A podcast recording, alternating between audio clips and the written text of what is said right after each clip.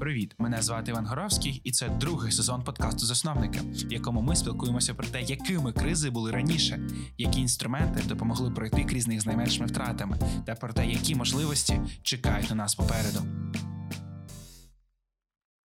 Е, В місії Грінкубатора прописано, що вашою місією є допомога у створенні стійк- стійких інновацій. А що є sustainability е, у вашому розумінні? Що таке стійкість?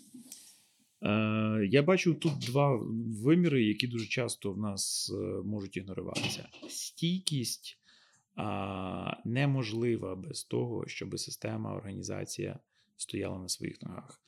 І е, в такій пострадянській країні е, дуже часто є дуже соціалістичне уявлення про величезну кількість систем, від того, яким чином працює там обслуговування будинком, до того, звідки береться, звідки береться вода або звідки береться світло, а воно з'являється звідкись, і цим займається хтось. Тобто ми маємо зараз таку ну, насправді дуже ризиковану, дуже ризикований етап нашої історії, коли запас міцності багатьох систем є виснажений, а ми все ще продовжуємо вірити, що вони вічні. І ось це наше завдання для стійкості як країни. Ми маємо любити будувати стійкі системи, які стійкі технологічно, фінансово і соціально. Екологічний компонент для мене в даному випадку є, що називається, за замовчуванням. Тобто ми надто довго руйнували е, довкілля, що в кінці кінців нам довелося е, побачити на мітингах плакати е, We are not defending, we are not protecting nature, we are just nature protecting ourselves. Тому що ми є вид, ми є так само частина цієї екосистеми. Окей, ми, як вид, навчилися виробляти не тільки хітин е, чи е, плюватися отрутою. Ми навчилися робити бетон, сталь, прокат, мідь, оптику, пересилати терабіти інформа, будувати терабітні канали і так далі. Але ми частина цієї екосистеми. От, Відповідно, для мене стійкість вона творчо неруйнівна. Тобто, я насправді дуже люблю творче руйнування. От, Тобто, творче руйнування це величезна частина, це величезна частина інновацій. Але а, питання полягає в тому, що якщо тобі потрібен новий дім, то ти його будуєш, а тим часом десь живеш. Та от в нас, на жаль, велика величезна частина нашої парадигми полягає в тому, що ми ем, а, будуємо кухню, руйнуючи вітальню чи спальню. І ось стійкість для мене це дизайн багатьох суспільних систем. Це дизайн залізниць і це дизайн служб соціального сервісу, це дизайн переходів, світлофорів і служб підтримки підприємництва. Це дизайн ЦНАПів і дизайн форми подачі податкової звітності. Оце, мабуть, про стійкість. Ми боїмося креативно руйнувати. Ми боїмо, тобто ми дуже тримаємося за статус-кво. Я просто шалений фанат такого чоловіка, як Марк Андрісен, мій улюблений венчурний капіталіст, і ну фактично можна сказати автор. От ми говорили про подкасти. Подкаст з Андрісеном це завжди дуже цікаво. І в нього є така історія про руйнування робочих місць. Тобто, от як ви себе почуваєтесь, чи комфортно вам ходити по землі, знаючи, що ваше сьогодення зруйнувало десятки тисяч робочих місць, ліфтерів, запалювальників ліхтарів, гасильників ліхтарів, кучерів. Да? Тобто всі ці місця знищені. Це цікаве питання, дуже насправді. Всі ці робочі місця знищені, телеграфістів і телеграфісток. Та? Тобто, все, телеграф не працює. Але Андрісен на цю тему, на цю тему каже прекрасну річ. Він, якщо я, я можу помилятися е, в точності цитати, але він каже приблизно одне: We Americans are great at destroying jobs. Ми, американці, прекрасно вміємо знищувати робочі місця. Але одна штука: на кожне, на, на кожних 100 тисяч знищених робочих місць. Ми створили мільйон робочих місць нової економіки. От питання полягає в тому, що нам, як країні, треба навчитися прагнути створювати робочі місця на майбутнього. Тому що Пітсбург це Донецьк, це Растбелт, це столиця Растбелту, столиця американської е, металургійної вугільної індустрії. І от фактично створення ось цих робочих місць майбутнього це велике, це велике, дуже цікаве завдання. Але той самий автор Fusion of Innovations, раз він говорить про те, що інноваціям буде чинитися спротив.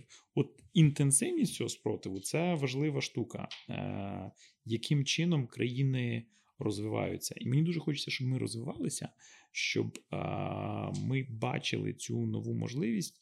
Ну тому що просто тому, що є е, велике завдання захоплювати майбутнє.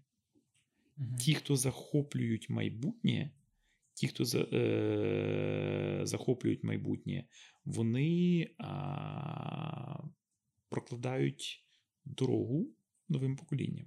Хто його не захоплює, в кінці кінців вони а, стають е, ось тими laggards і late adopters, хто насправді платить за інновації, але на цьому не заробляє. Так що Еверет Роджерс був правий, коли говорив про те, що інновації генерують спротив, але це питання нашого набору швидкості.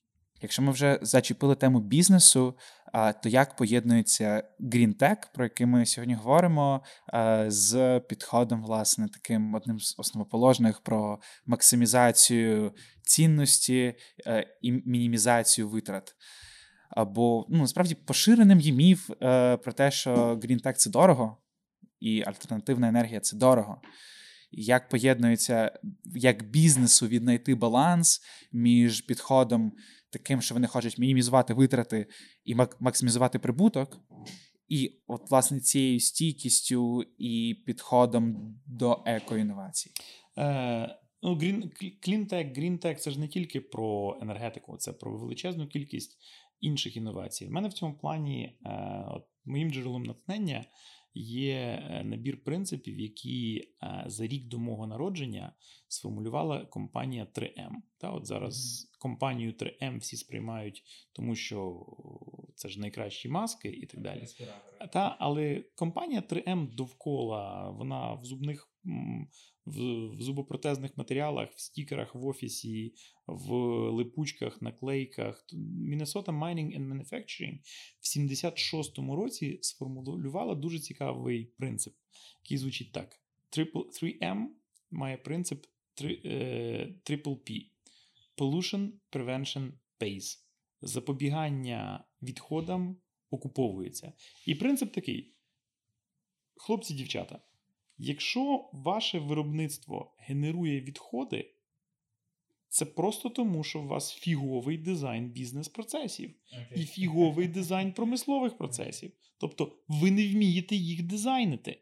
І насправді це, ну тобто, це дуже круто трансформувало цю компанію, і для дуже великої кількості е, для дуже великої кількості компаній це також стало поштовхом подивитися в нові виміри.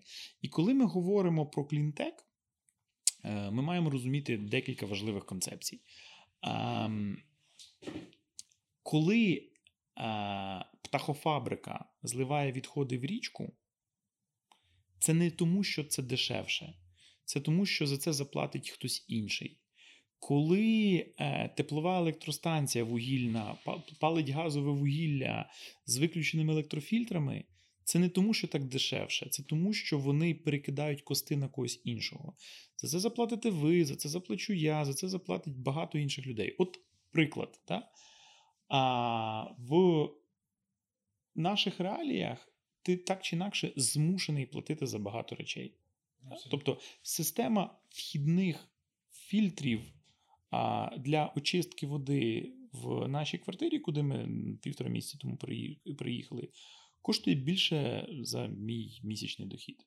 Чому я це роблю?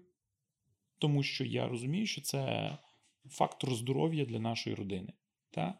Системи вентиляції, системи рекуперації, а, так чи інакше, це податок на громадян, на споживачів. І ми цей податок заплатимо. Ми його заплатимо або напряму, встановивши якусь технологію, яка дає нам можливість все-таки в рамках периметру свого житла мати максимально дружнє довкілля для себе і своєї родини, або ми це заплатимо в медичних видатках. Тому з точки зору суспільної інвестиції в сталість, інвестиції в екологічність виробництва, вони шалено окупні з точки зору medical bills. А, Але є е, інша складова. Ця складова це складова операційної ефективності.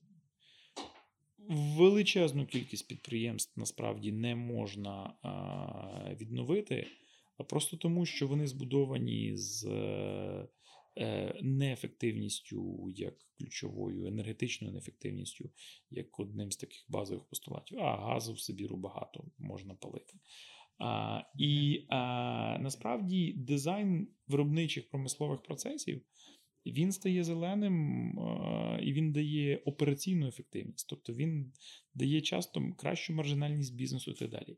Але коли з тобою конкурують бізнеси, які можуть відходи злити птахофабрики, злити в річку або ганяти брудні блоки без фільтрів, то це питання: а чи чесна це конкуренція? Тому що тут ми починаємо говорити про ще одну важливу річ: про дискримінацію про дискримінацію людини, як про дискримінацію людини як як цінності. Та? Неважливо, чи ця людина ризикує життям в забої, чи ця людина а, протира, вимушена протирати там мотузки перед тим, як на них розвіш, розвісти білизну. Але це питання дискримінації, того, що ми не цінуємо людське життя.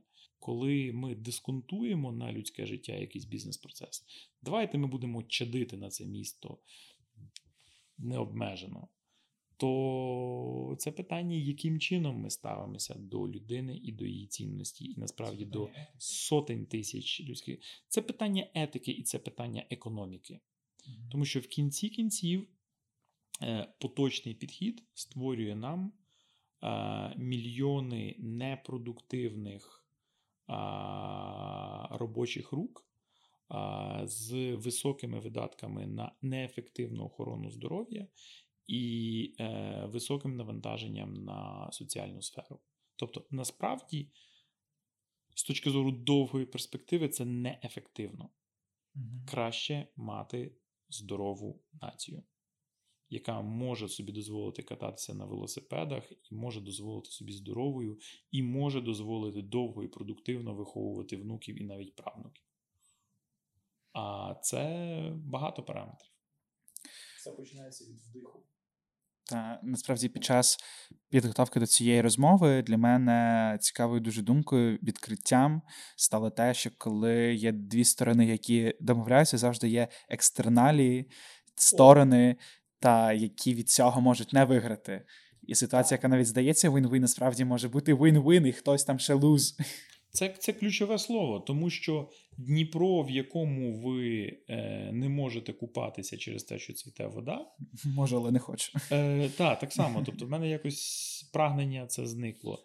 Риба, яка в цьому Дніпрі задихається через те, що цвіте вода, а Чорне море, в якому накопичуються, в якому там розростаються рапани, і в якому а, е, задихається велика частина велика частина морської е, фауни це так само екстерналії. І смог у місті це екстерналія.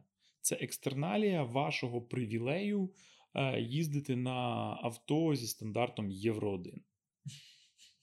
Крутезна екстерналія, але ну просто в мене один з таких образів, який для мене символізував екологічну ситуацію в Києві. Це задовго до початку грінкубатора. Ми поверталися з татового дня народження е, катером з Канева. І от на підході до міста ти бачиш, як над Києвом є така руда шапка. Тобто okay. київське повітря видно. І є два дні насправді на рік, коли ми маємо кришталево чисте повітря. От Зверніть увагу на е, ранок після Нового року і ранок після Пасхи. Ви побачите зовсім іншу перспективу іншого берега. Ви його побачите чітко. І ось це, і ось це питання, що ми просто ці кости рівно розмазуємо по всіх. Ну, собі там кашляйте, ще щось робіть. Але ми за це заплатимо. Угу. Та, тут питання довгострокової перспективи. Е, Я мав запис подкасту з Домініком П'юте, виконавчим директором Юніціті, і е, мене завжди не те, що дивує, але для мене. Ну, все-таки може дивує е, перспектива, з якої дивляться іноземці на ситуацію в Україні. Е, і в тій чи іншій мірі це, ця, ця візія вона повторюється у тих чи інших, е, у тих чи інших людей. Вони кажуть, що ми дивимося дуже в короткостроковій перспективі. І мені здається, типу, як ніби у нас війна. Ми дивимося, ми дивимося на ситуацію, яка є. Вони кажуть, окей, а ви дивіться, ви дивіться довгостроковіше, дивіться на інновації, дивіться на розвиток альтернативної енергетики, дивіться на якісь тренди, які ще є в світі, а не закривайтеся на своїх внутрішніх проблемах. Мені це дуже завжди дивно чути, тому що мені здається, що є якісь проблеми пов'язані такі, типу, з surviving, на яких не можна не фокусуватись. Що ви думаєте з цього приводу?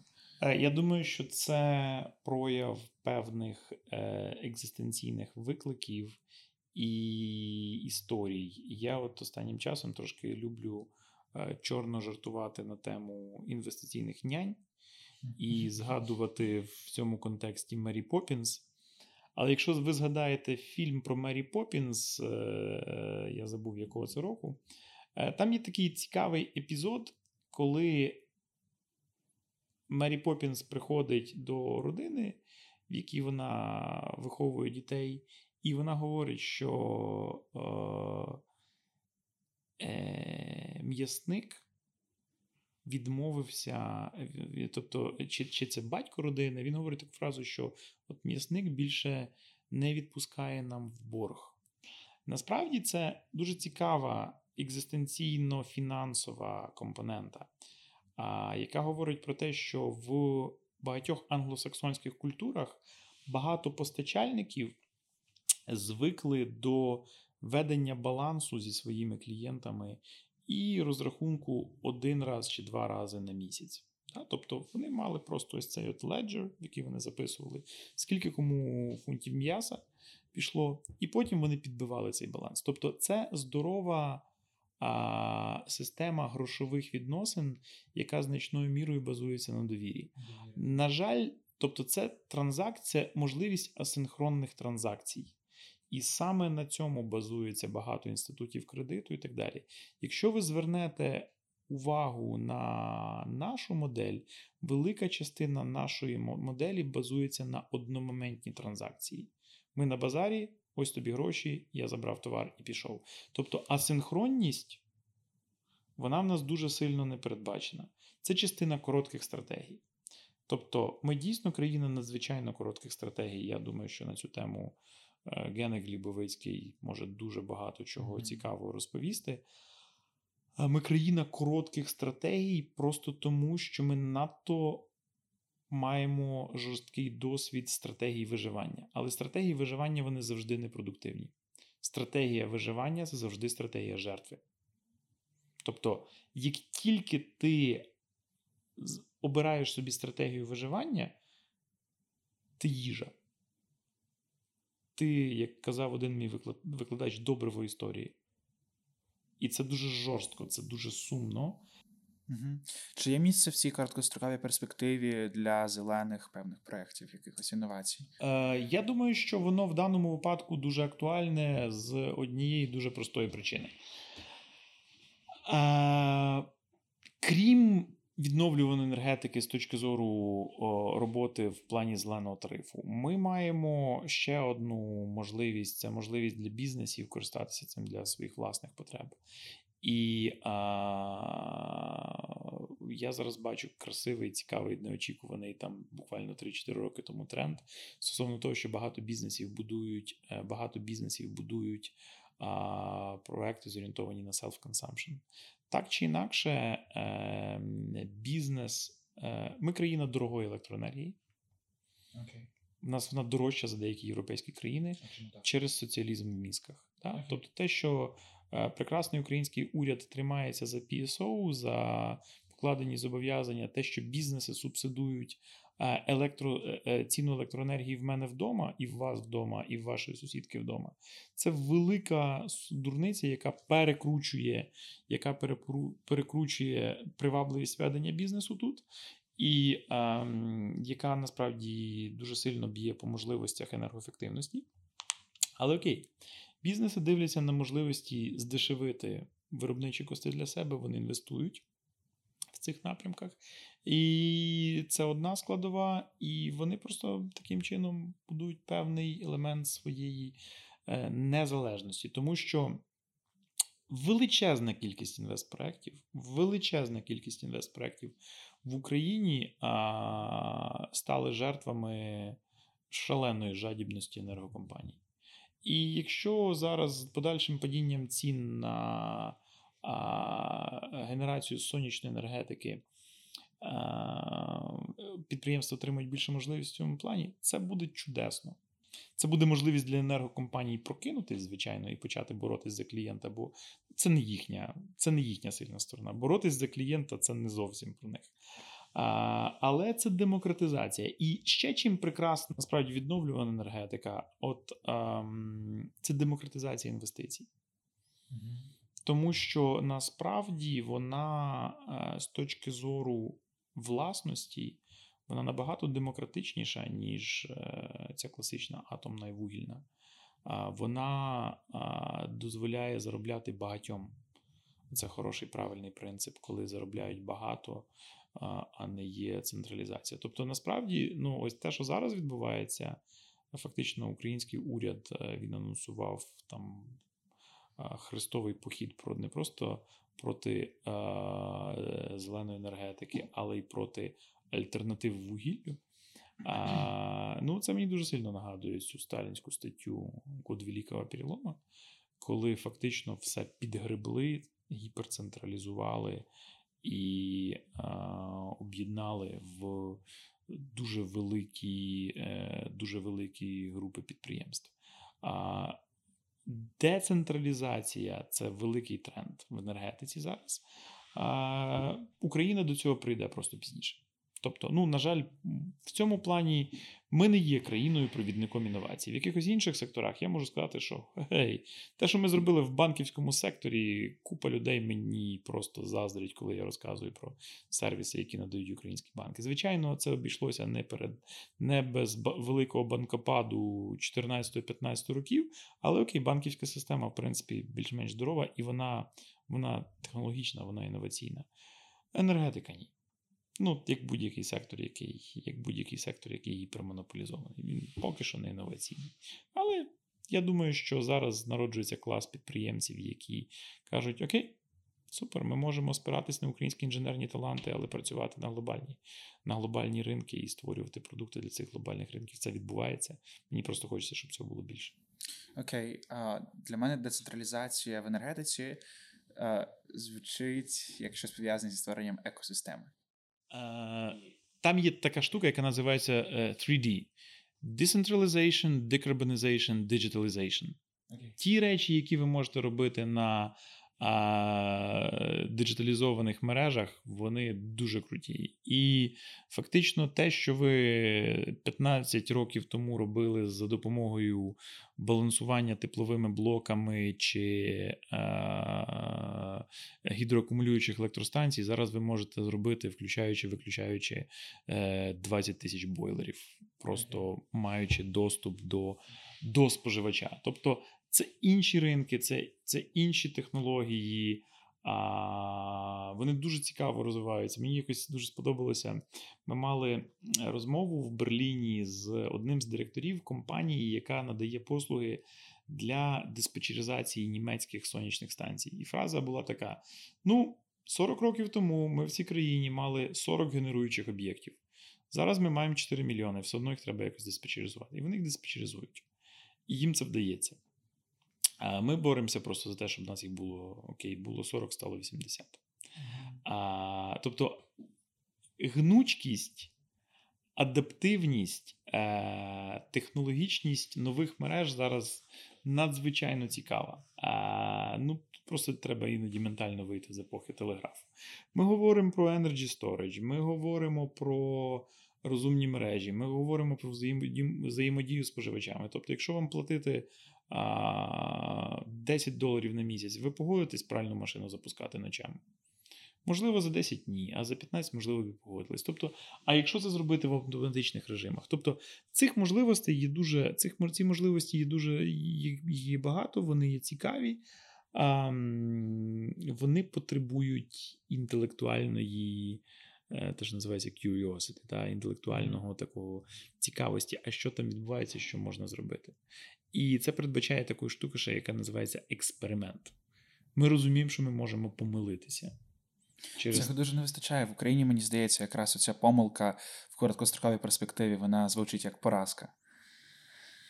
Ну, так, але е, є така фраза про те, що насправді в кожного успішного лікаря за плечима кладовище, в кожної успішної компанії за плечима кладовище продуктів, які були пристрелені до того, яких, їх випустили на ринок, просто тому, що компанія побачила, що продукт помилковий. І ось перетворення помилок в дані це якраз те, про що Ерік Кріс пише в Lean стартапі. Він каже, що або ви помилки. Або ви створюєте конвейер того, як ви помилки конвертуєте в дані, і тоді Помилки це неймовірне джерело знань. І, до речі, про це говорить е, про це говорить той самий Чарльз Дахік, про якого я згадував в своїй книжці Smarter, Faster, Better. Він розказує про а, принцип підготовки, про принцип підготовки, наприклад, а, акторів, там стендап-коміків, і він говорить про те, що в них є величезна частина. Е, підготовки це створювати абсолютно дурні і несмішні е, номери, щоб вчитися працювати зі зворотнім зв'язком е, публіки, щоб не сприймати це як свою поразку, а як канал подачі важливої інформації. В нас в суспільстві немає такого явища, як експеримент. От Нам би побільше такого лін адаптивності і розуміння, що спрацювало, що не спрацювало. Але ми зразу хочемо написати постанову і, що називається, кодіть на проді. Е, Не завжди. Тобто, бо цей прод це це чиїсь життя. Угу. Повертаючись до децентралізації, е, читаючи на вашому сайті, на сайті Грінкубатора про екосистему, у мене виникло питання, власне, які найбільші виклики стоять перед створенням екосистеми в Україні. Якщо ем, виправте мене, якщо я мислив в неправильному напрямку, але мені здається, що один з таких найбільших викликів це власне мислення в короткостроковій перспективі, яке заважає стратегічно подумати про перспективи зелених інновацій, зелених технологій і того, як співпраця в екосистемі може стати таким каталізатором цих змін. Дуже хороший е, момент ви зачепили стосовно екосистем. Екосистеми ніколи не будуються короткотерміново. Ем, Бреда Фелта в Building Startup Ecosystems. Якраз він про це говорить: про те, що ну, в жодному випадку екосистеми це не про місяці, це про роки і про десятиліття. А Екосистеми вони дійсно потребують терпіння, але є ще одна частина, якої потребують екосистеми. І оце якраз про це я дуже люблю згадувати з е, книжки наших друзів Рубена Нювенхауза і е, Баса Бікмана стартап Амстердаму. Єдиний науково доведений спосіб стимулювати інновації це їх купувати. Uh-huh. Тобто Рубен і Баз говорять про таку важливу концепцію, яка називається Launching Customer. Так? А, І от я просто спостерігав неймовірні речі, які багато знайомих друзів робили, наприклад, з точки зору військової розвідки, технологій з дронами і так далі. І я зрозумів, що якщо в оборонних технологіях ми е, не зробимо як країна кілька там десяток, другий, третій людей мільйонерами саме на цих нових технологіях з поза оборонного комплексу, то ми не зов... ми дещо неефективна країна. Тому що свіжа кров актуальна в цих речах. Тобто так важливо спиратися на фундамент, але свіжа кров актуальна. І ось так само екосистеми часто функціонують тоді, коли є готовність великих систем ставити експерименти, можливо, іноді помилятися, але купувати. Тобто, ось ця ідея першого клієнта, вона насправді дуже важлива. І це ось та складова, яка для нас актуальна. Нам потрібно більше відкриватися до експериментальних закупівель, пробних закупівель, до того, щоб ставати першими клієнтами. Я, наприклад, тут дуже радий з того, що ми бачимо декілька таких процесів, і е, деякі з наших випускників чи учасників наших програм, хакатонів, е, грантових програм, що вони працюють з клієнтами, які для них стали launching customer, і потім далі розгортають, і потім далі розгортають свої рішення на ширший ринок. В плані енергоменеджменту, аналітичного, е, я це бачу щонайменше по двох компаніях. А в багатьох інших речах, давайте будемо відвертими.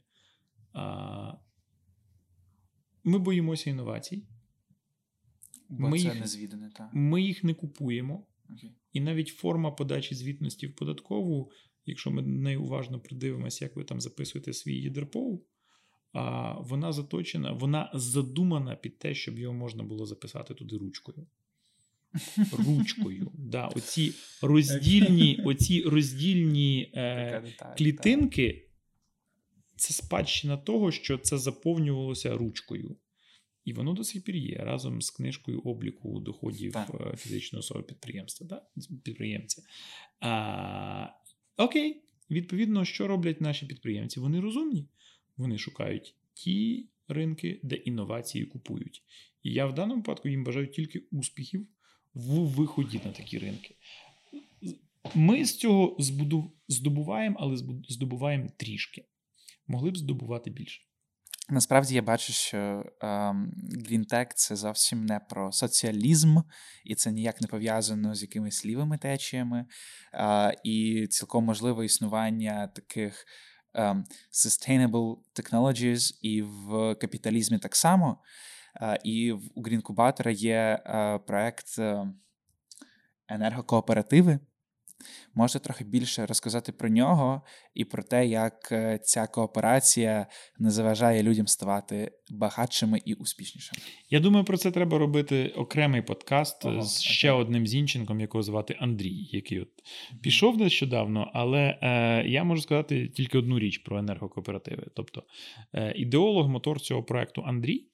А, о, ми дуже раді, що там. Свого часу ми, ми розвивали стосунки з Славутичем, е, будували довіру з класними людьми в цікавому місті. А Андрій насправді дуже довго досліджував тему кооперації, а, моделей кооперації, як працюють енергетичні кооперативи в Європі і в Сполучених Штатах. І тут трапилась дуже класна синергія. Е, Я можу тільки трішки заскочити в минуле. Е, З 70 середини 70-х років велика нафтова криза е, свого часу в данському посольстві тут в Україні працював дуже такий цікавий чоловік Бо Ескеніхус, який розказував нам про те, що, наприклад, в ці роки мій батько мав можливості їздити на машині тільки тому, що він мав посвідку про те, що він є священником і, власне, вирушає на службу до своєї церкви, де е, керує хором. Тобто дороги були пусті, по них можна було гуляти. І в багатьох країнах це дало різну реакцію. Тобто. ОПЕК, криза, дефіцит бензину, черги на автозаправках, шалені ціни. Що зробила з цього Данія? Данія зробила Вестас. Вестас, значить, ще років 7-8 тому Вестас був одним з найбільших, ну і наразі залишається одним з найбільших гравців на ринку вітроенергетики. Що починався Вестас? Вестас починався з невеличких кооперативів, де люди в гаражах, в ангарах створювали невеличкі вітро, е, е, вітростанції. Потім це набирало набирало масштабів, і концентрація досвіду дала запуск велетенської корпорації. А Модель демократичних інвестицій кооперативна це дуже цікава штука. Вже доведено кооперацією з більш ніж 30-річною історією. Ну, але насправді, от коли будете говорити, зараз спойлерну, що буде розказувати Андрій, я думаю, що це буде слово Райффайзен. Але Райффайзен насправді це прізвище засновника кооперативної банківської каси. Угу. І тобто, тобто Райфайзен це кооперативна структура по історії свого народження.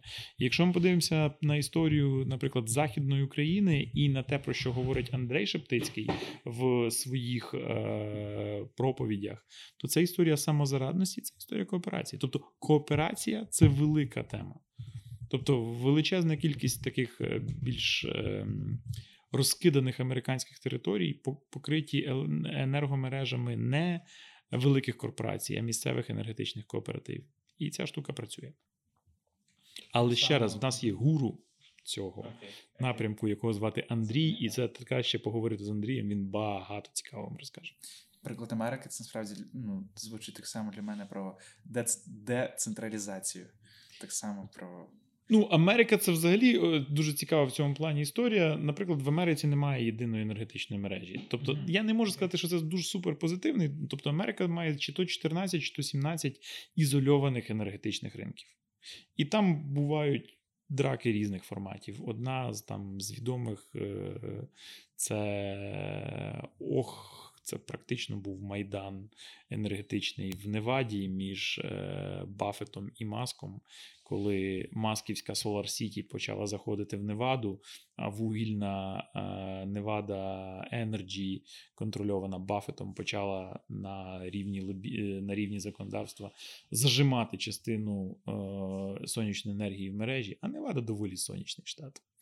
І от там люди хотіли заробляти на сонці. Ось там плакат Андріїв Поверніть людям сонце.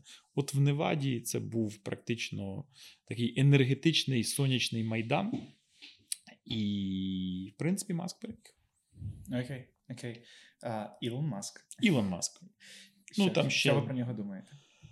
А... Цікаво, як а, ну, насправді видатна людина в Грінтеці в Україні. Що ви думаєте про інновації Ілона Маска? І як від, ну, і відповідно до цього таке більш а, трансцендентальне питання про те, як е, поєднати хайп навколо зелених інновацій, зелених технологій з реальними змінами і реальною імплементацією цих технологій в ті самі процеси виробництва. Що я думаю про Ілона Маска? Так. Is this really happening? Окей. Це якось зранку. Оксана, моя дружина, е, я виходжу на кухню, а вона каже: на той момент ще не дружина, ще дівчина. Ем, каже: Я, ти знаєш, тільки що купила права на маска. Скажу в смислі, ну, на біографію буду видавати українською. Wow. Та, Так що насправді українське видання біографії Маска народжувалося фактично на моїх очах. І що я можу сказати? Uh, we are lucky to have this guy це американський кейс капіталізму. Е, я не впевнений, що такі штуки можливі в Європі. Тобто, це ось такий, це це, це фактично дуже серйозне втілення американської мрії. Я в захваті від багать, від е, ось саме тієї штуки, яка називається disruption. Mm-hmm. Тому що подивіться на портфоліо всіх автогігантів тепер. Пам'ятаєте Дизельгейт? ну. Там Volkswagen трошки мухлював з датчиками, але Dieselgate це був величезний поворотний е, камінь в історії автоіндустрії. Якщо я не помиляюсь, до 35-го року Volkswagen планує повністю своє, свій модельний ряд, привести на гібридний або електричний привід. Це точно можливо. Це просто це вже пізно. Так? І ось це та історія, коли велич... тобто, коли насправді маленька компанія, тому що за масивом е- випуску автомобілів, скажімо, на 4-5 років тому назад, Тесла це маленька компанія, вона тригернула величезну трансформацію автомобільної індустрії, яка консервативна, не сильно любить змінюватися. І це дуже крута зміна. Мені би насправді дуже дуже хотілося б дізнатися про те, а що відбувається з батарейками. Тому що, окей, є Tesla Powerwall, а є ще Megapack. І це ось такого мережевого рівня, який який вплив це має, який вплив це має зараз на деякі енергетичні ринки, бо там всі пам'ятають історію з Австралією, але я думаю, що є ще mm-hmm. десь. Але насправді, звичайно, найкрутіший перелам це космічна індустрія. Я думаю, Боїнг і Lockheed дуже сильно не люблять Ілона Маска. Дуже, дуже, дуже сильно бо вони сиділи в комфортному, стабільному, надійному, технологічно інноваційному болоті, де регулярно капало, де все було передбачувано стабільно. І тут прийшов цей чувак і обвалив вартість пуску в три рази. Поставив дренаж і висушив болото. Так, Так, і е, ну, просто в мене десь була оця улюблена в моїй презентації оця улюблена гіфочка з двома пусково з двома першими ступенями, які синхронно сідають. Здається, це забудь, чи це каліфорнійський, чи це флоридський пусковий майданчик. Це ось те, про що ми говоримо. Це те, про що говорить Роджерс. Disruptive Innovations. Та? Про це говорить Everett Роджерс, е, про це говорив Клейтон Крістенсен та про проривні інновації. От це просто бомба. І я думаю, що насправді ми ще побачимо декілька цікавих козирів в космічній індустрії, які, можливо, будуть йти від Ілона Маска. Але з іншого боку, от зараз в нас на програмі Climate Launchpad е, є дві команди довкола космосу і аерокосмічної індустрії.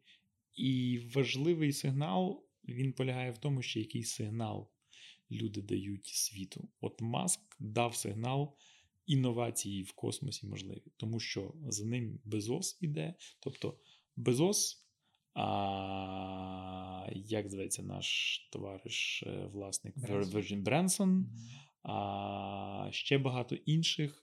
Вони зараз так само в космічній гонці. Так що, можливо, там собі на 60-ліття квиточок я зможу забезпечити який-небудь хоча б на пару витків довкола е, довкола планети.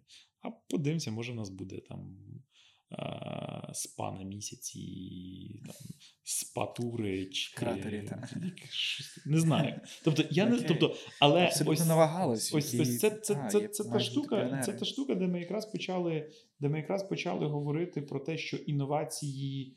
Е, можливі. Е, от, І це круто, це класно. Е, зразу зразу по трьох секторах: з шаленим ризиком, з неймовірним ризиком, але з дуже серйозною, зовсім іншою культурою, зовсім іншою естетикою. Ви дивилися пуск Дрегона? Так, так. Тобто, це ж не естетика союзів. Так, ці костюми це просто. Тобто жарт про те, що а тепер ми нарешті змогли побачити, як як, як насправді виглядають е, музиканти Daft Punk. Мені дуже зайшов. Так. Так, ну а такі нові галузі ви казали про спа на Марсі і так далі. Там обов'язково мають бути якісь піонери, від яких залежить, власне, як ці галузі будуть розвиватися.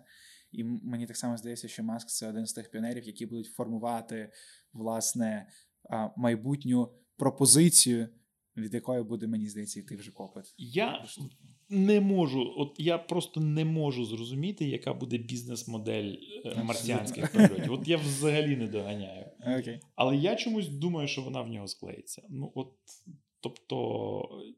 Е- я не думаю, що люди прораховували бізнес-модель колонізації Америки.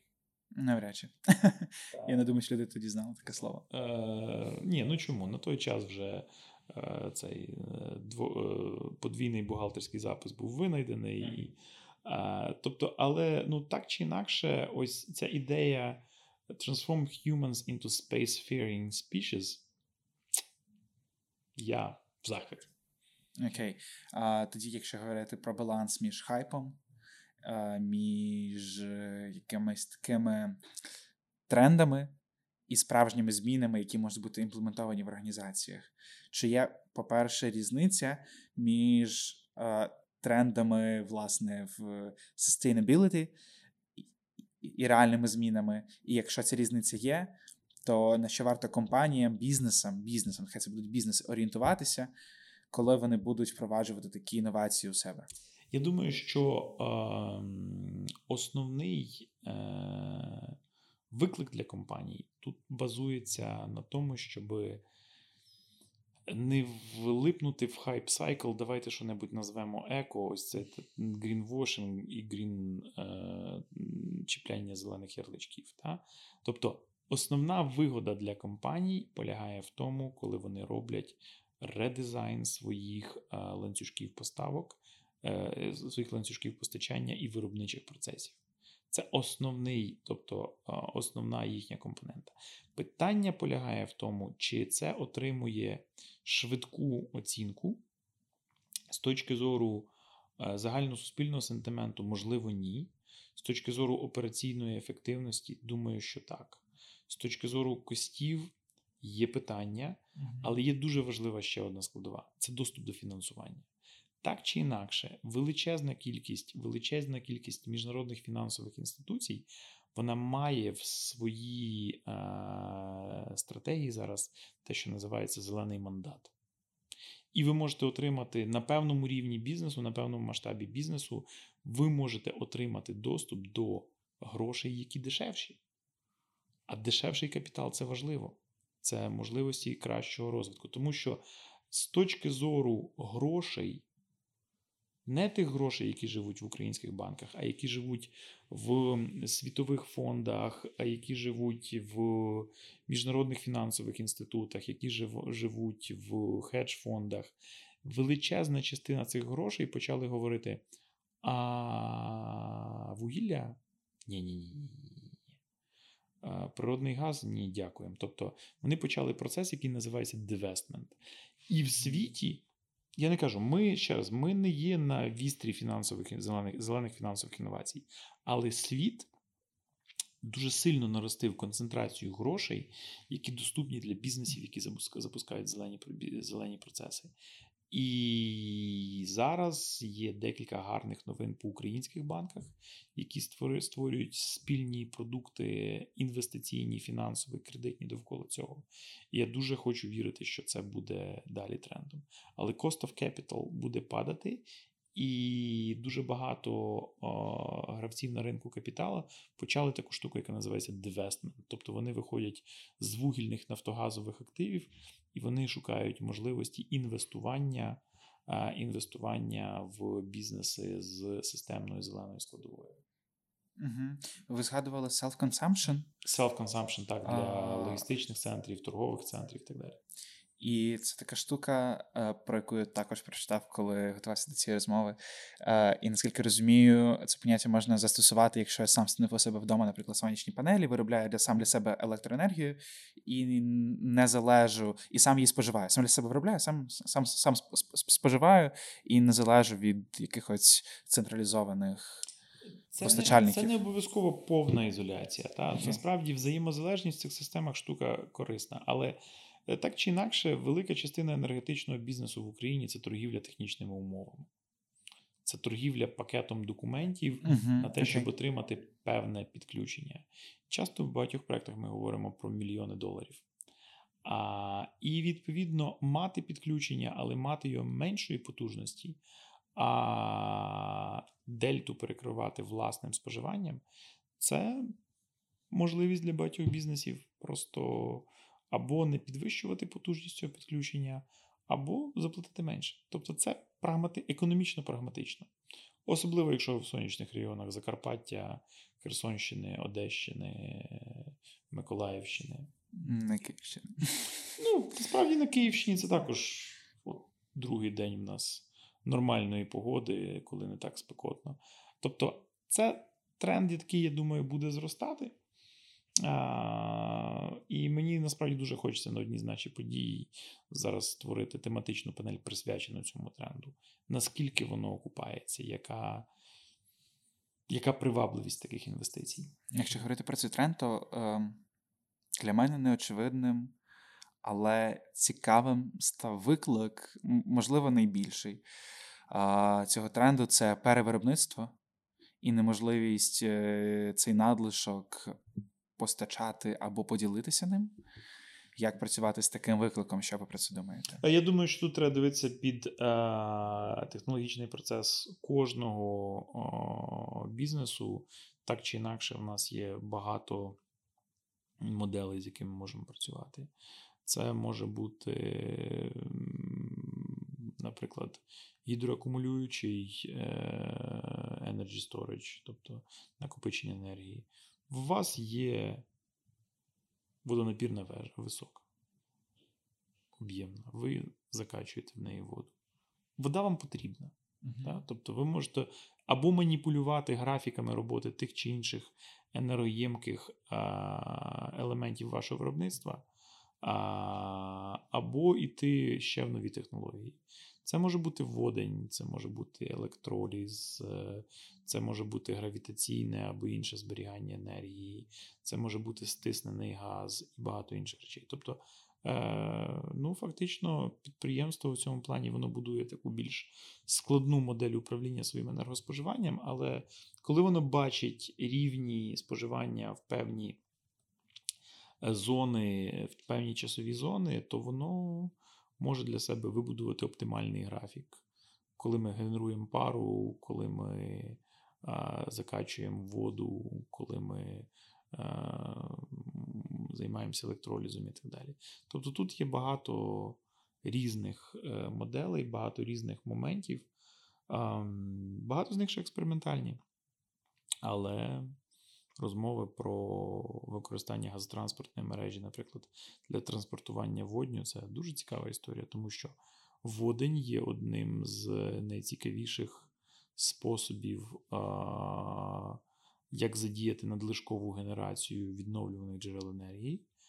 А водень може потім ставати основою для багатьох хімічних реакцій, зокрема для синтезу метану, і чим напряму водень можна спалювати для генерації, для генерації тепла і так далі. Тобто, тут на цю тему хотілося б, щоб на моєму місці був кваліфікований е, електрохімік, який детальніше розкаже про ці процеси, або той, хто вже рахував ці моделі, але можу сказати, що ми десь за 10 років до того, як ми зрозуміємо, е, які технології енергонакопичення виживуть, а які відпадуть. Я не думаю, що ми далі будемо любити перегороджувати річки і будувати на них гідроакумулюючі електростанції. Я думаю, це будуть більш компактні, більш, більш ефективні рішення. Окей, для мене насправді це зв- зв- звучить про операційний менеджмент і про те, як велика кількість виробничих процесів при правильному підході може бути трансформована в так само процеси, що створюють додану вартість в вигляді альтернативної енергії. І так якось вийшло, що е, це вже другий запис подкасту, до якого я слухаю пісню, яка дуже перегукується зі змістом випуску. Цього разу я слухав пісню Future is Now, і терміни, які ви називали зараз, е, поняття, якими оперували. І це речі, які сьогодні вже є можливими. І для мене це було супер про те, що future is now, і е, дуже круто це чути. Мені, напевно, не вистачає розуміння того, наскільки глобальними можуть бути такі інновації, наскільки масштаб, от, власне, скейл такого підходу можна застосувати до масштабу дійсно цілого світу, до масштабу країни. Там хочеться розуміти, наскільки такі інновації, про які ви згадували, наскільки GreenTech має потенціал до того, щоб е, цей скейл збільшувати і збільшувати свій вплив на весь світ навколо нас. Ви знаєте, я в даному випадку обов'язково послухаю цю пісню. Я зразу згадую, назва пісні нагадала мені чудову цитату про те, що майбутнє вже тут, воно просто нерівномірно розподілене планетою. Okay. Uh, та future is here, it's just unevenly distributed. А я в цьому випадку що можу сказати? Сфокусований пошук рішень генерує результати. Сфокусовані політики генерують результати. Запит на інновації генерує результати. І коли ми скаржимося на якісь наші виклики в плані довкілля, ми маємо пам'ятати, що 40 років тому Рейн був, називали стічною канавою Європи, угу. і по Сполучених Штатах Америки масово йшли кислотні дощі. Ефективне регулювання і амбіції. Амбіція жити краще, амбіція жити довше. Вони дали свої результати. В німецьких річках зараз прекрасно водиться риба, і там можна прекрасно пити воду з крану. А це питання завдання, і насправді деякі з цих завдань вирішуються швидше, ніж за покоління. А, Так що ам, значною мірою це питання того, наскільки ми цінуємо е, життя, і наскільки ми хочемо дати максимум цього життя собі і іншим. Екологічні виклики однозначно з нами надовго, але так само вже існують управлінські технологічні і соціальні підходи для того, щоб з ними справлятися. Питання полягає в тому, що не завжди суспільства готові їх сприйняти, не завжди ринки, не всі ринки готові їх сприйняти. Тому що не кожна технологія вона е, вибухає в той момент, коли вона створена. Е, формула скла на вашому айфоні була розроблена всередині 50-х років і знята з виробництва, здається, в 63-му році. Okay. І до 2007 року чи 2006 року ця формула лежа, збирала пилюку в патентному офісі компанії Corning. Ви собі можете уявити, що зараз для Корніга така штука, як Gorilla Glass. Та? Та саме тут. Тобто технологічні управлінські підходи вже існують. Питання полягає в тому, наскільки ми будемо готові їх застосувати. Це буде велика частина успіху або неуспіху тих або інших націй. Багато з таких завдань дійсно це завдання рівня країн, рівня а, великих регіонів, тому що це величезна консолідована амбіція. Тобто про е, російські е, ядерні аварії чомусь ми дізнаємося від шведських атомників. Так само, як про Чорнобиль ми дізналися від дозиметристів шведської е, атомної електростанції. Спочатку вони забили на сполох по всій Європі, а потім вже було офіційне повідомлення. Так що це дійсно питання того, наскільки ми масштабно вміємо мислити, концентруючи невеликі індивідуальні зусилля в таку масивну хвилю пошуку рішень. Саме для цього потрібні екосистеми підтримки інновацій, які шукають ці рішення. Угу. А, Повертаючись до Грінкубатора, в історії створення на сайті написано, що Грінкубатор почався з невдалого проєкту. Що це був за проєкт? Um, хм. Ну, насправді, велика частина цієї історії полягає в тому, що Андрій і я ми втратили нашу роботу, ми втратили наші бізнеси. І Чим ми займалися? Андрій очолював компанію, яка займалася інфографікою і 3D-анімацією для телеканалів.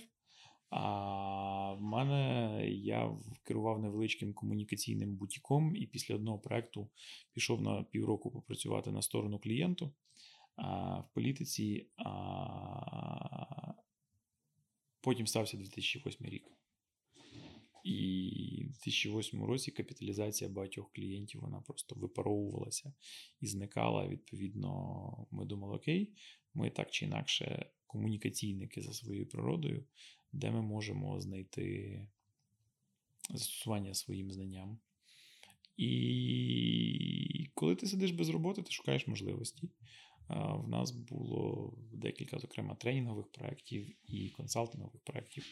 Один з них був в Севастополі. І я був дуже здивований, наскільки от просто в мене була картинка порівняння дахи в Туреччині, дахи в Севастополі. Я ніде не бачив геліоколекторів будь-якої, тобто будь-якого використання кримського сонця. Okay. А ми зрозуміли, що йде, що є величезний невикористаний потенціал, і почали дивитися, чи можемо ми зайнятися маркетингом а, інвестиційних можливостей. А в результаті ми почали шукати, а як ми можемо допомагати тим, хто створює зелені інновації в Україні. Ну, десь так народився Грінкубатор в березні 2009 року. Угу. Коли ми з вами домовлялись про запис, ви згадали про певну екзистенційну кризу Грінкубатора, яка пов'язана з переосмисленням вашої місії, вашої діяльності, ваших цілей. Чи змінилося, і якщо змінилося, то як змінилася ситуація власне з цією внутрішньою кризою з моменту нашої розмови про неї? Це такий великий шмат життя, тому що о, іноді е, ти маєш усвідомити те, що ти в тупику, і ти маєш е, або перейти на інший рівень, або попрощатися з тим, що ти робив. А, І я можу сказати, що. Е, для мене, мабуть, на мене дуже сердиться. Ні, я не думаю, що він сердиться, він дуже добра, класна людина. Але я думаю, що Єна е, Корнів трішки дивується, тому що в нас був такий дизайн-спринт на початку цього року стосовно того, як ми переосмислюємо бізнес-модель інкубатора. І фактично посеред цього спринта я сказав: стоп. Ми зайшли не туди ми зовсім неправильно описали нашого клієнта. Ми забули про ключових тих, кому ми служимо. Ми, Тобто, ми недостатньо сильно артикулювали цих творців, інноваторів і підприємців в нашій роботі. Це важлива частина, і я можу сказати, що одне з важливих запитань, яке я намагаюся, щоб ми частіше щоб ми частіше згадували в цьому офісі, це whom do we serve?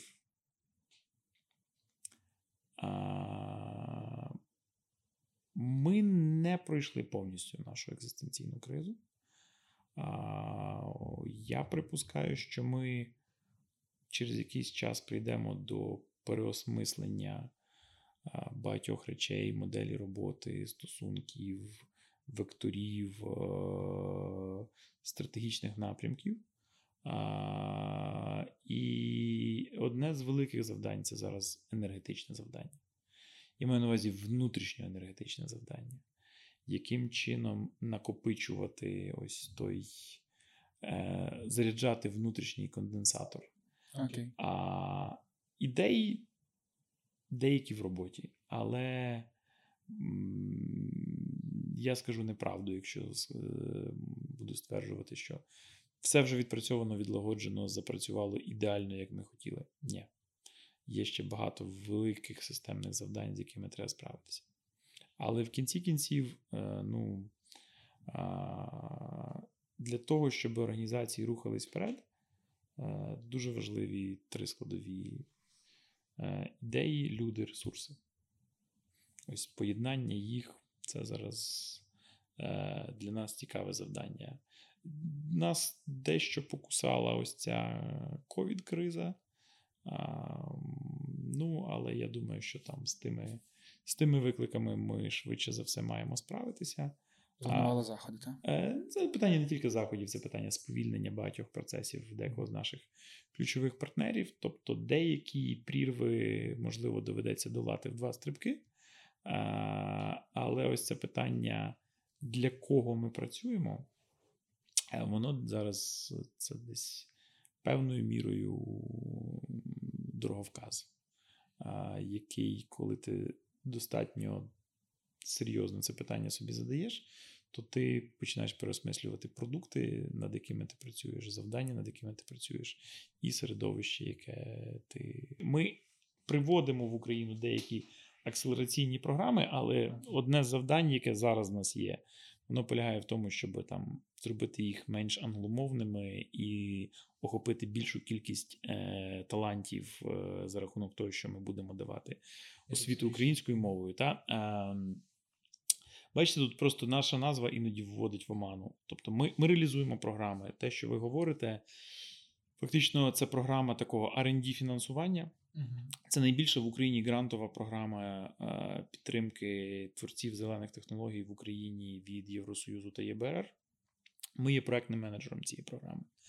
Е, І я дуже тішуся стосовно того, які цікаві, неочікувані часом результати показують е, показують компанії, які цю програму пройшли. А, Ну, як в будь-якому такому відборі бувають іноді, можливо, моменти, де окей, трішки люди не дотягнули, а бувають моменти радості. Та? Тобто, в даному випадку ми працюємо з дуже цікавими підприємцями, які а, здійснюють а, зелену трансформацію транспорту. Ми працюємо з найбільшими і найактивнішими гравцями на ринку. На ринку інфраструктури електромобільності ми працюємо з гравцями, які займаються зеленою логістикою. Ми працюємо з гравцями, які дають е, інструменти для того, щоб оцифрувати і скоротити енерговитрати величезних компаній, типу Укрпошти. Ми працюємо ми працюємо з е, тими, хто створює інновації для будівельного ринку, чи тими, хто створює інновації, е, скажімо, для фарми. От зараз я візьму. Тобто фарма, будівництво електроніка, все все ті складові, де ми бачимо шалений, шалену концентрацію, е, шалену концентрацію е, людського таланту. І багато цих технологій вони виходять за межі України, це дуже круто. Тобто, фактично, в нас є програма раннього етапу, Е, це програма е, Climate Launchpad, яка от завтра у нас буде чергова фоллоуп-сесія по цій програмі, і в кінці серпня у нас буде національний фінал. Після чого е, три сподіваюся, це буде три українські команди, дві гарантовано. Три за умови доброго онлайн-голосування будуть представляти Україну на глобальному фіналі. Це компонент, який називається Venture Creation. Тобто, наша велика частина нашої роботи мотивувати людей приходити в цей бізнес, мотивувати людей приходити в цей сегмент. Це одна частина. Е, друга частина вона полягає в тому, щоб на етапі вже більш зрілого бізнесу давати їм ресурси для давати їм ресурси для наступного кроку. Для доведення технологій до ринку, це те, що називається R&D Financing, і тут ми допомагаємо їм in crossing the death valleys, та, подолати долини смерті. Є ще одне дуже велике завдання, до якого нам потрібно добратися, це активніше допомагати корпоративним великим гравцям в їхній зеленій трансформації. Тому що там є величезний потенціал, але там мало о, ідей доноситься і системних знань для того, яким чином це зробити. Це той напрямок, який мені хотілося захопити. Але я власне Крістенсен писав. Так. Тому корпоративні інновації вони можуть бути найповільнішими, але вони дають дуже значимий ефект. Е, І я радію. Насправді, бачачи багато цих компаній, які результати вони показують, які експортні контракти вони підписують, які конкурси вони виграють. Ем, це це хороша така ін'єкція оптимізму. Дивитися, як вони рухаються. Так? Коли Delfast там запускає нову модель, і ти розумієш, що електроніка всередині цієї моделі зроблена в рамках контракту, до якого ми причетні, чи коли команда Прани каже, що ось ми почали краще продаватись на таких ринках саме в контексті в контексті ковід епідемії, захисту від нього. Чи коли ти бачиш, як ростуть електромобільщики, це здорово. Це, в принципі, ти отримуєш реальне відчуття. Наступна хвиля цього проекту, я сподіваюся, ми скоро дізнаємося, хто буде проектним менеджером. Обраний вже охоплює не тільки Україну, вона охоплює також Білорусь.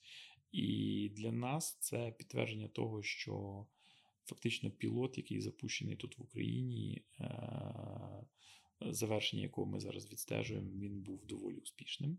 Але нам хочеться, щоб більше країн отримали доступ до таких до таких можливостей і отримали підтримку саме на rd фазі. Ну і ще велика складова це, звичайно, системне фінансування зелених інновацій, mm-hmm. те, що називається Green Financing, вже що відбувається вже на етапі на етапі таких скайлапів.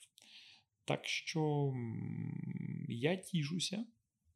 Тому що часто, бачачи якийсь прес-реліз чи новину, я розумію, що а, десь ми вклалися хоча б трішки в те, що б'ється в серці цієї технології, те, що б'ється в серці цієї компанії, і в якийсь момент ми їй допомогли.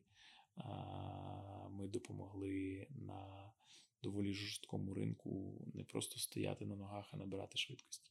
Ну, завдання, звичайно, це масштабувати, допомагати більшій кількості компаній, залучати більше компаній і добиватися суттєвіших успіхів. На якому етапі ви зараз в створенні власне цієї екосистеми грін інновацій? Я думаю, що е, правдою буде сказати, що ми прагнемо. Бути екосистемною організацією, але екосистема ще не завершена. Ну, це така динамічна, знаєте, тобто вона Е, дуже динамічна, вона там перетікає з одного формату в інший а, формація. Те, що ми точно можемо десь е, собі записати до наших результатів, це формування середовища. Е, якийсь час тому ми експериментували з такою жартівливою дефініцією грінкубатора, що ми провайдер ентузіазму. Okay. Так, Ми ми провайдер ентузіазму для того, щоб працювати на ринку клінтек. Тому що ті речі, ті речі, які сформували організацію, це речі, ну, вони, ми їх визначали як unboring. Так? Тобто це фан, це цікаво, це весело. Потім ми стали трішки такими зараз останні десь 2-3, 2,5 роки ми такі більш у внутрішній кроватці, але я думаю, що в нас трішки збереглося внутрішньої спроможності до хуліганства. І ось такі анборинг формати вони є дуже важливі. І я зараз е, одне з наступних завдань, яке там стратегічно перед нами, це продумування тих механізмів, тих а, точок взаємодії, які можуть єднати спільноту. Е, інтенсифікувати комунікації всередині цієї спільноти і підкидати їй нові можливості і нові напрямки для творчого ентузіазму. І в комплекті так само Creative Destruction, але для того, щоб створювати, іноді треба зламати пару стін. Чи ви самі тим чи іншим чином дотичні до виробництва чи користування зеленої енергетики? Чи у вас електрокар? Е, В мене інший вид транспорту, він називається велосипед. Ух ти. Окей. Тобто, на, наразі в мене. Е, трохи мій... вище та U-Cycle ще, чи на цьому поверсі? На цьому поверсі, так. Ми сусіди, е, ми там іноді один одному в цьому плані десь допомагаємо. Е, тобто я велосипедист, іноді мені страшно їздити по цих вулицях. А, Зараз потреба автомобілізації, здається, назріває цій потребі рік і сім місяців. А, Та, І, звичайно, це буде електрокар. Е, те, що стосується, те, що стосується, чи є я власником сонячних станцій, поки що ні. Е, тобто, хотілося б, е, Андрій зараз інтенсивніше вклався в цю тему, а за мною генеруючих об'єктів постійно діючих немає. Ну, так, деякі з наших подій мають тимчасові генеруючі об'єкти потужністю там десь 3-4 кВт. Чи варто, не люблю слово середньостатистичний, чи варто українцю, який задумується про е, зелені інновації, інвестувати свої гроші в сонячну енергію? Е, Українцю, який про це задумується, треба взяти е, за шкірку українську державу як е, кота, який нашкодив, е, вимикати носом всі ті дурниці, які вона останнім часом наробила.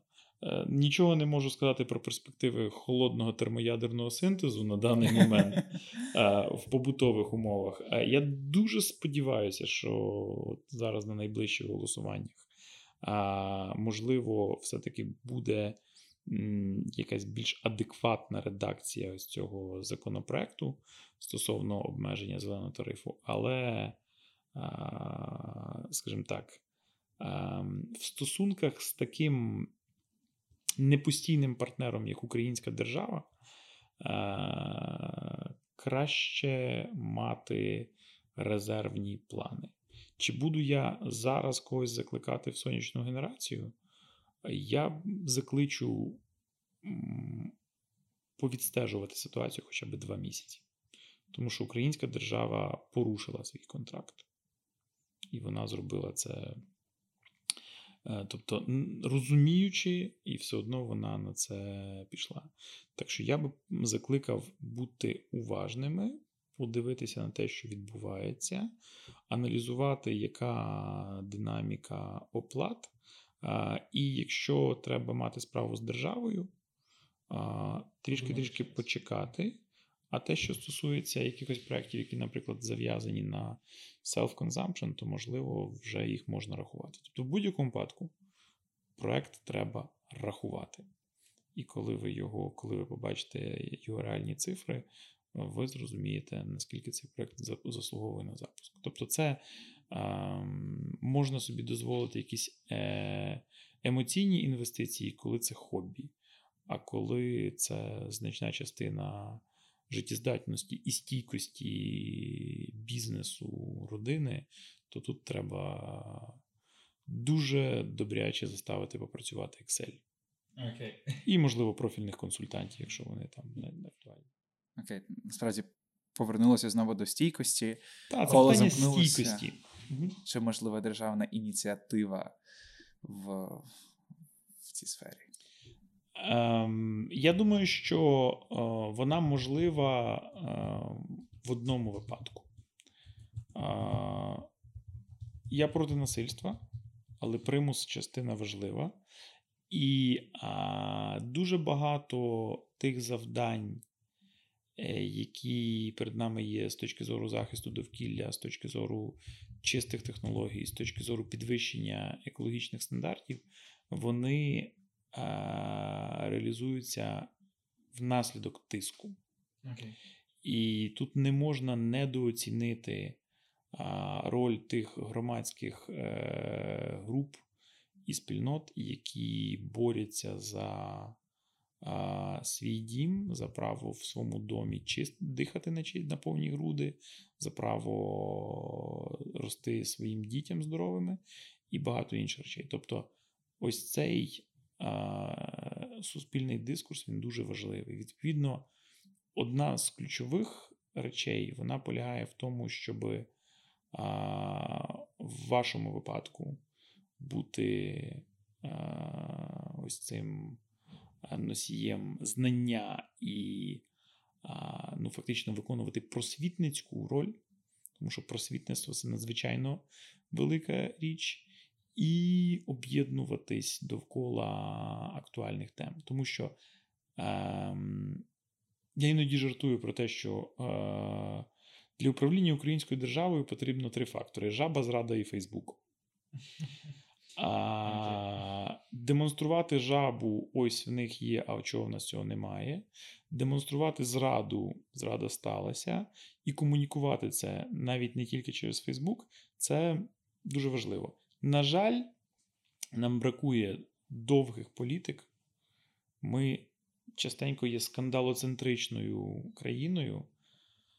Окей, можливо, так само, як направлений взрив, е, е, спрямований вибух, так само періодично ось цього мамонта можна заганяти до прийняття правильних рішень, які будуть більш сталими з точки зору вас, ваших сусідів, мене, 4 е, мільйонів громадян, які живуть тут в Києві, чи 40 мільйонів, які живуть в нашій країні. Тобто, це ключова,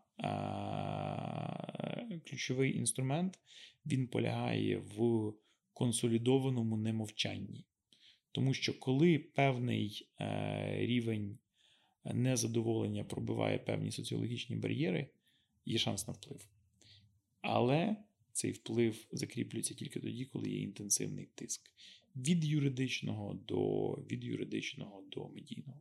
Так що це одне з наших основних завдань. В кінці кінців мені а, дуже завжди подобається фраза а, одного з аналітиків Агора. Агора Wende, німецького дослідницького інституту, який якось сказав декілька років тому, коли ми в них були, якраз Німеччина дійшла до 50% відновлюваної енергії в своїй мережі. І він сказав, що це є результатом суспільного консенсусу, досягнутого в Німеччині 40 років тому назад. Ну, з 70-х років суспільний консенсус mm-hmm. тут дуже важлива важлива річ. А насправді це наше завдання формувати суспільний консенсус і задавати це питання політикам, щоб коли вони будуть записувати свої відосики, вони розуміли, що до них прийдуть з дуже конкретними і прикладними запитаннями їхні виборці, і правильні відповіді на ці запитання їхнім єдиним шансом. Угу. Тут насправді питання, якщо говорити і про Німеччину, і про український контекст, що е, цей суспільний консенсус йому передувала побудова певного суспільного наративу, який сформував насправді цей цей дискурс, в якому е, рухався. Грінтек чи не грінтек, як як, як правильніше можна ну, сказати? Значна частина, значна частина а, німецького суспільного дискурсу вона базувалася на а, протесті проти а, атомних станцій, атомної зброї, зокрема військових баз. А, І а, вона а, вона доволі сильно об'єднала це суспільство. В кінці кінців саме німецька партія зелених є одним з таких довгожителів, які реально займаються цим порядком денним вже довго і рухають цю справу. Так що формування наративу це це важливе завдання. В кінці кінців, це формування наративу, воно для нас дуже важливе з причини того, е, щоб ми дали собі відповідь, чи ми хочемо жити довше і якісніше. Це важливий прикладний е, бонус е, розумної екологічної політики і розумних підходів до сталого розвитку і сталої енергетики. І я дуже радий, що в Україні є такі проекти, як Green Cubator, провайдери ентузіазму в цій сфері, які займаються власне так само побудовою цього наративу. І завдяки Green Cubator я власне трохи став дотичним до цього наративу про сталість і стійкість. Тому дякую вам за це. Я думаю, що. Треба ентузіазмом а, в цьому напрямку захоплювати все більше і більше українського суспільства. Так що дякую вам за те, що ви підсилюєте сигнал. Дякую вам дуже, Романе, за цю розмову. Це була розмова з Романом Зінченко, співзасновником та координатором некомерційної організації Green Cubator, провайдером ентузіазму в сфері українських екоінновацій. Дякую вам, Роман. Дякую, успіхів.